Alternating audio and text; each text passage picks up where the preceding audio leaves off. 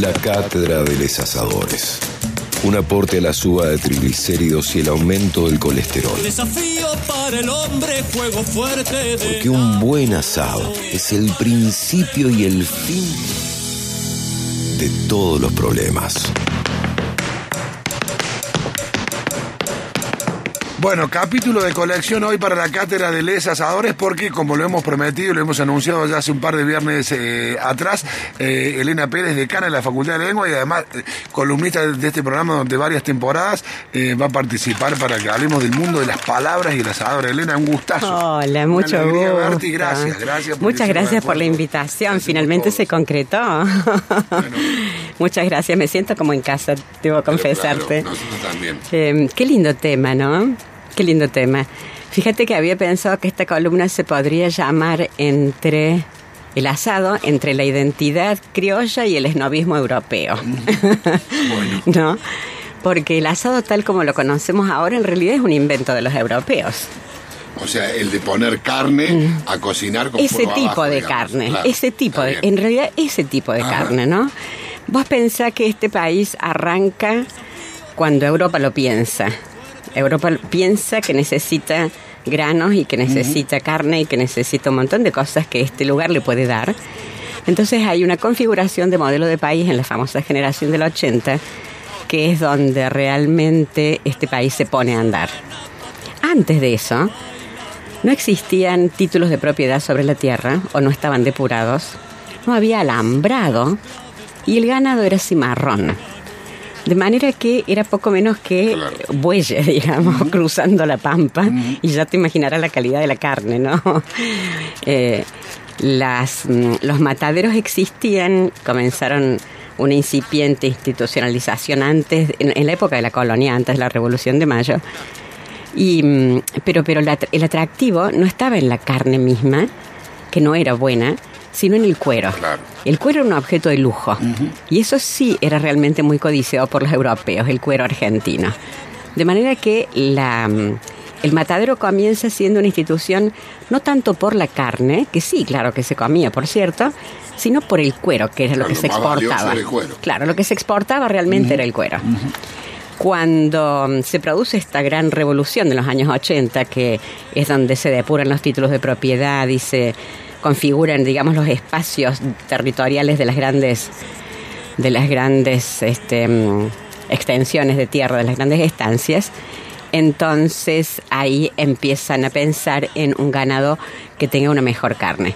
Y ahí aparecen entonces las vacas que nos van a dar mejor leche, los cruces con la Holando, ¿no? Como la Holando argentina, o aparece la Hereford, o aparece la Verdinangus, aparecen todas esas razas que van a mejorar la carne argentina. De manera que esto que creemos que nace de un aliento argentino puede haber tenido en el fondo un aliento argentino. De hecho, el gaucho es un sujeto nómade, probablemente eh, lo que tenía más a mano era comerse eso que había carneado para, para contrabandear o vender el cuero. De manera que mm, sí, probablemente el ritual del asado ¿no? haya nacido de ese sujeto nómade que era el gaucho pero la carne tal como la conocemos ahora y con es tiene que ver con esa con esa pretensión de querer ser como Europa o de querer servir de alguna manera a la, a la configuración que Europa nos da en esa en esa configuración mundial de fines del siglo XIX, ¿no? Esa geopolítica del fines del siglo XIX. Después nos salió muy bien. Después, después nos ha ido saliendo a veces mejor y a veces peor, ¿no? Los famosos tratados en el Congreso, los de Roca Sinan y otros, los grandes frigoríficos como CAP van dando idea de cómo se ha ido desenvolviendo esta relación de dependencia que hemos tenido siempre, ¿no? Con, la exportación. Y, quería contarte eh, cómo la literatura y la lengua dan cuenta de la importancia de la carne en la cultura argentina, ¿no? Vos sabés que podríamos poner como diferentes hitos en relación con la literatura y el tratamiento de la carne y el matadero. Por empezar, la literatura argentina se funda con un cuento que se llama El Matadero. Cuando, cuando vos ves cómo los extranjeros dan literatura argentina afuera, eh, Esteban Echeverría, que es el autor del Matadero, es una de las primeras entidades a, a enseñar. ¿Es un cuento de cuándo? Es un cuento que escribe probablemente en 1840. Él en ese momento ya estaba prófugo. Rosas lo perseguía, como a todos los, los unitarios. Entonces él está escapando hacia Uruguay y aparentemente en una estancia que se llamaba El Tala, está escondido unos días y ahí escribe ese cuento donde hace una analogía entre el país y el matadero, donde el, digamos, el jefe del matadero es Rosas, ¿no? Y donde los animales que llevan a carnear son los unitarios. Esa es una, metáfora muy, de mucha crueldad, ¿no? Con la que él expresa cómo vive esa persecución. De alguna manera, con un lenguaje en réplica eso, el, dibujante Horacio Breccia, ese extraordinario historietista de la cultura argentina, pone el matadero en, forma de historieta. En un libro de ediciones La Flor que se llamó Los Clásicos en Globo, donde estaba El Señor de los Anillos y donde había poesías de Jacques Prévert y eso, ahí está también el matadero. Entonces, como, como en réplica aquella idea que nos quedó de los federales como estas personas crueles, incultas, brutos, bárbaros, etcétera, mientras que los unitarios eran cultos, eh, refinados, pero también extranjerizantes. Entonces Breccia dibuja eso de una manera extraordinaria, porque los rostros de los federales, las bocas desdentadas de los federales, el aspecto de sus greñas, ¿no? Empieza a dibujarlos como en parodia a esa primera imagen que nos quedaron, que nos quedó en la literatura de los federales y los unitarios. Entonces, cuando hablan los federales, la letra con la que hablan en los globitos es una letra toda prolija, casi como de analfabeto. En cambio, cuando habla el unitario, el dibujo cambia totalmente y la letra es una letra inglesa, ¿no? Las iniciales, las mayúsculas, son inglesas. De manera que hay un segundo momento donde se vuelve a retomar el tema y un tercer momento también que para mí es como uno de los, de los highlighting de este, de este tema y que tiene que ver con el genial Fontana Rosa. El texto está en internet, lo, busqué hace unos días, em, está dentro de un volumen que se llama Maestras Argentinas y ahí vuelve a tomar en broma ese famoso cuento El Matadero, Fontana Rosa lo toma en broma y entonces cuenta cómo nace ese tema de redacción que era tema libre, la vaca. ¿No? Sí, sé si sí, tema libre, por supuesto, composición tema la vaca. Claro, composición tema. lo que quiera. Claro, y escriba lo que quiera. Bueno, esa farsa, entonces, es, la que vuelve a retomar. Eh, está, como te digo, está en internet, así que los, tus oyentes lo pueden pueden pasar un rato divertidísimo, porque realmente es irreproducible el humor de Fontana Rosa, pero, pero lo bueno es que el tema nace de una maestra que tenía una escuela eh, clandestina en un, en un matadero. Claro, la educación siempre se supone desde el punto de vista de Echeverría que era algo que los federales no querían. Entonces, claro, tenía estos sujetos que de día estaban carneando animales y de noche iban a estudiar. El tema que le habían pasado a los franceses estaba en francés y era viaje alrededor de mi escritorio. Dice, los federales nunca habían visto escritorio, tampoco tenían pupitre, se sentaban en el piso, a veces en troncos de lombú, a veces en cabezas de vaca. Dice, ¿cómo, cómo enseñarles a estos tipos que escriban sobre este moburó, que era el, término en francés? Entonces ella pensaba, a ver, ¿qué le puede interesar a esta gente? ¿Qué, ¿Qué, tema les puedo dar que ellos conozcan mucho? Entonces un día se le ocurre la brillante idea tema La Vaca.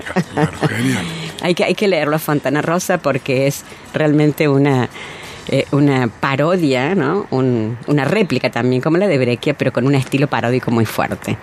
O sea que mira cómo esto de la, de la carne argentina va dando tela para cortar en diferentes momentos de la literatura y cómo va expresando ideologías, como estos discursos del arte, ¿no? del cuento, del cuento cómico, de la historieta, van expresando una ideología en relación con esa relación que tenemos nosotros siempre con la carne.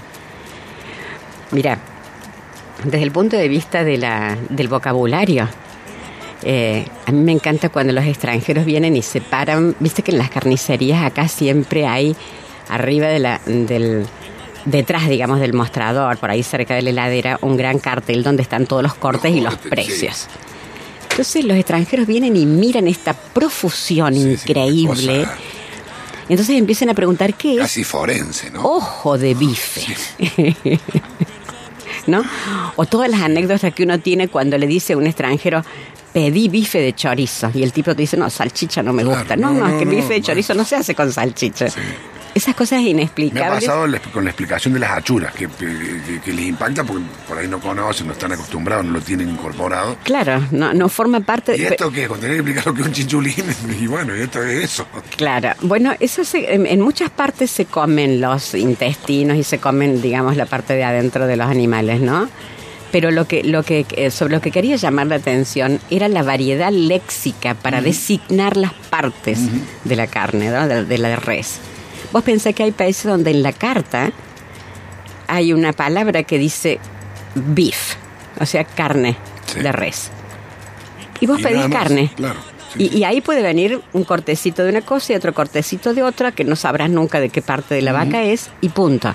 Frente a esa sola y única palabra, beef, nosotros tenemos todo este Un despliegue. universo. La tapa de asado, la tapa de nalga, el bife ancho, la costeleta, el entrecot, el pelleto, el lomo. Es inacabable, porque sabes que yo, mirá que yo soy medio fan del asado, estoy- y siempre voy a encontrar, estoy encontré uno que era punta de espalda, que en San Juan se usa mucho, acá no, No, y claro. otro que se llama eh, bife de vacío, que es una, no, perdón, media luna de vacío, que es la puntita, puntita del vacío, que tiene media forma de media luna, y te lo cortan solamente así, se llama media luna de vacío. Primera vez que oigo. Yo también hace poquito. Sí, sí. En Los Aros, un lugar en Villalín que se come muy rico, y me dijeron, no, se llama media luna de vacío. ¿Qué señor". tal? Bueno. Porque entonces, de alguna manera, la cantidad de palabras que la gente mm, inventa y usa tiene que ver con la relación que tiene con esas cosas. Viste que está este famoso cuento de que los esquimales este, dicen nieve de diferentes maneras, ¿no? La nieve que está cayendo es una palabra, la nieve que está solidificada en el suelo, o los lugares que tienen climas muy fríos tienen palabras para designarle esos, esos pequeños snowflakes que se ponen como adornos inclusive ahora en la Navidad Sí. sin que sepamos de qué se trata en realidad. Vos ves esa formita cuando te caen en el parabrisas del auto. ¿no? O tienen palabras como ice black, que es una capa de hielo sobre el asfalto, que es muy peligrosa. O sea, cuando la gente está en el medio de una situación va creando un vocabulario. Sí. Y hay necesita- diferencia que a lo mejor eh, uno que no vive en ese entorno no, no, no las ve. ¿Qué es eso? Y Seguramente además- los esquimales ven distintos blancos. Claro, Y y- para nosotros debe ser uno solo. Claro, y además no lo necesitas. ¿Para qué lo tendrías en tu vocabulario si no lo usás, no? Si los fenómenos climáticos de Córdoba no tienen esos fenómenos, ¿para qué querríamos esa palabra? Entonces, es, es- es interesante desnaturalizar esto que forma parte de nuestros hábitos cotidianos con respecto al asado y, a otras, y a otras comidas con carne, y que es la proliferación de vocabulario en relación con estos cortes de carne que es únicamente de nosotros. En otros países, aún cuando se coma mm, carne y, y Sí. generalmente forma parte de los hábitos de la clase media y media alta, ¿no? Porque la carne es algo caro en el mundo, en todo el mundo. Aún en... 5 euros en Italia. El otro día hicimos una, hicimos una nota con un, italiano y nos decía 20, y la media más o menos 25 euros. Y un 25 pedazo de- un euros, sí. se puede poner la parrilla. Sí, no es, no es tampoco tan caro como en otras partes del mundo, ¿no? es más caro, mirá sí, vos. sí, sí, en otras partes del mundo donde se exporta o donde ha comenzado a ser, como te digo, hábito de las clases altas, ¿no? Los países en desarrollo del sudeste asiático, por ejemplo, que empiezan a incorporar la carne de res, la carne blanda de res, y el chocolate, por ejemplo, ¿no? Eso forma parte de hábitos nuevos de estos países emergentes que disponen ahora de un de un de un per cápita alto y pueden empezar a, in- a ingresar en sus dietas estos objetos de lujo. ¿Res de dónde viene? Es una, es una palabra que eh, en latín significa cosa, pero para nosotros es vos, claro. de, de ahí res pública, la cosa pública. Pero, pero se aplica también a esto, al ganado. carne- y quedó carne de res, vos. Al ganado, sí. Pero mm, por eso que te decía, que, eh, quería como resumiendo estas dos ideas traerles, ¿no? Esta primera idea de que la literatura todo el tiempo ha tenido esta relación, no ha estado mirando para otro lado, sino que nos ha, nos ha interpretado y nos ha leído y hay mucho material más para... Borges tiene mucho para- también claro, sobre, para sobre ponerlo. los mataderos, sobre las camisas. Tiene un poema del camisero, no me voy a acordar, pero, que habla de una cabeza colgada sobre un dintel que es cortito pero contundente también. O sea que no ha estado ausente y, eh, y desde el punto de vista léxico desnaturalizar esta cantidad de palabras que tenemos nosotros y que en otros lugares no existen, ¿no? Porque tenemos, como vos decís, una profusión que es casi, ¿no? De una, de una autopsia, no es forense, en relación con todos estos minúsculos pedacitos que para nosotros además tienen sabor diferente, ¿no? El por ejemplo, el hecho de conservar la carne jugosa es un hábito europeo, no es nuestro, ¿no? La, carne se salaba en, lo posible, se secaba. El charqui. Claro, claro, claro. Entonces, probablemente... Como una técnica de conservación. Probablemente como una técnica de conservación, pero en realidad la carne del gaucho no era una carne casi cruda como la comen los europeos, ¿no? Que realmente tienen que ver la sangre en el centro de la carne. Claro. Y si no, la carne está arruinada. Entonces, bueno, de alguna manera el lenguaje también tiene relación con el asado y eso quería contarles. Sí, conexión, espectacular, Elena, espectacular. Queremos saber ahora que si te gusta el asado, cómo te gusta, ¿eh? cuál es tu corte preferido. Bueno, si se trata de comer asado, comería costilla. Bien. No, soy demasiado afecta a la carne en general. En general. Pero si se trata de comer carne, sí, prefiero la carne de vaca y entre la, y si hay que comer asado, la costilla me O sea que si no hay costilla no es asado. Mi, hija Martina me dice así, no, si no hay costilla no es asado, carne a la parrilla. Asado es, tiene que haber costilla sí o sí. Sí, sí, sí, me parece que es como el más característico, ¿no? Y además se corta en la Argentina de una forma diferente, ¿no? en, en Estados Unidos se corta, bueno, hay una, mm, hay una palabra que tiene que ver con un arma y se corta con la forma de esa arma, como si tuvieras un mango, que es el hueso de la costilla del animal, y luego arriba un pedazo de carne blanda, digamos. Bien. ¿No? Como, como similar a como podríamos contar. El tipo de ese tomahawk que se vende ahora Exacto, también. así es. Ahora en, algunos lugares acá también te lo cortan tomahawk, sí. Bueno, es, eso así, esa, esa, esa, forma de corte viene de, un, de los nativos norteamericanos. que la cortaban así, sí. vos. Eh, y que ahora aparece como un esnovismo en los restaurantes de Buenos Aires, sobre todo, ¿no? Pero la forma de cortar esa costilla tradicional nuestra, esa es típicamente nuestra. Sí, claro, sin duda. Eh, y viste que en Buenos Aires le dicen eh, le dicen asado a la costilla. A lo que nosotros llamamos costilla en la carnicería, en Buenos Aires, no cualquiera, dice asado tanto, y están hablando de la costilla, no la llaman costilla. Claro. Eso es un nombre que se llama por antonomasia. ¿no? Por antonomasia la costilla es el asado. Ah, muy bueno. Elena, un gustazo. Y para mí también. Qué eh, lindo ha sido volver. mucho esfuerzo, a ver si te podemos fichar para el año que viene. Para ¿Cómo no? Ahora, ahora estoy buscando trabajo de nuevo. Vamos, muchas gracias. Elena Pérez aquí con nosotros. Muchas, gracias. Cerramos con el tips de los amigos de Gran Fuego. Dale. Viernes nuevamente, acá en Mirá quién habla, soy Ricky Rodríguez de Gran Fuego y en esta oportunidad, previo a las elecciones del domingo, junto a mis amigos de Acequia Vinotecas, te traigo una receta de mollejas al vino blanco, una cazuela espectacular. Así que toma nota y anotate esto. Al vino blanco, al Sauvignon Blanc lo puedes usar tanto en cocción como después con el plato terminado, te servís una copita y disfrutás. Así que toma nota. Siempre ten en cuenta que hay dos tipos de molleja, la de corazón y la de garganta. Puedes usar la que vos más, la que vos más quieras, la que más te guste. Eso también es, eh, una elección a gusto personal. Agarrar las mollejas, condimentas con un poquito de sal y pimienta, las querés poner un poquito de limón, las querés hervir antes, también es, todo muy, muy a gusto personal. Las tiras directamente en, en un disco bien caliente con un poquito de aceite y las doras, las sellas de un lado del otro las retiras del fuego, las cortas en, cubitos de 3, 4 centímetros o 2 centímetros, también a gusto personal, y las reservas. Por otro lado te cortas los tres tipos de pimiento, rojo, verde, amarillo, eh, algún ají, si te gusta el picante, cortas unas dos o tres cebollas, depende de la cantidad que tengas de mollejas, zanahoria y los vegetales que más te gusten. Te cortas un diente de ajo picado bien chiquito o en láminas y lo incorporas, eh, una vez que sacaste las mollejas, le pones un poquito más de aceite, eh, disco bien caliente, entra el ajo, las hierbas, que puede ser tomillo, romero, laurel, las hierbas duras que entran al principio. Eh, una vez que empezó a tomar color, ojo con el ajo que no se te queme, porque si no te va a quedar amargo, entra la cebolla y todos los vegetales que te, que te cortaste previamente. Esto empezó a reducir, volvé a meter las mollejas adentro, condimentás con sal, pimienta, pimentón, ají molido, eh, podés reforzar si querés con algo de, hierba fresca, eh, le puedes poner un poquito más de romero picado chiquito.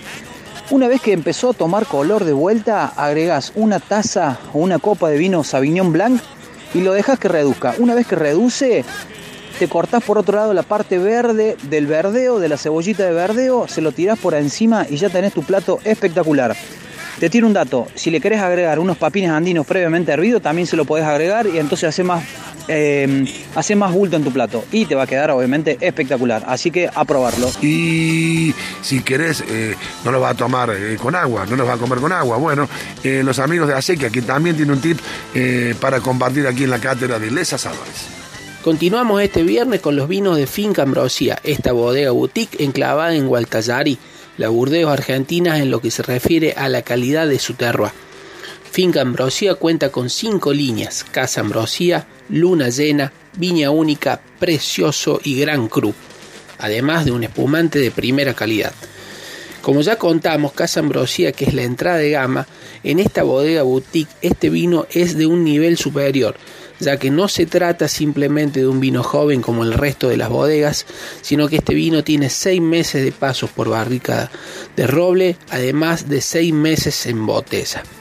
Nos ofrece un Malbec, un Cabernet Sauvignon y un Sauvignon Blanc. Y en el marco de la cátedra de les asadores para la tremenda receta de los amigos de Gran Fuego, vamos a maridar por acompañamiento esas mollejitas. Serviremos bien fresco el Sauvignon Blanc de Casa Ambrosía, que es aromáticamente expresivo, en boca es joven y frutal, pero sin perder la esencia clásica de Gualtallari, frescura, mineralidad y acidez. Aprovecho para contarles la reciente incorporación de panificados de masa madre de una producción artesanal, pan de campo, pan integral, prepisas y focaccia. La pata que faltaba para que la experiencia acequias vinoteca sea completa. ¿Qué más se puede pedir para ver jugar esta noche a la escaloneta? Bueno amigos, esto ha sido todo por hoy. Que tengan todos ustedes un gran fin de semana y salud.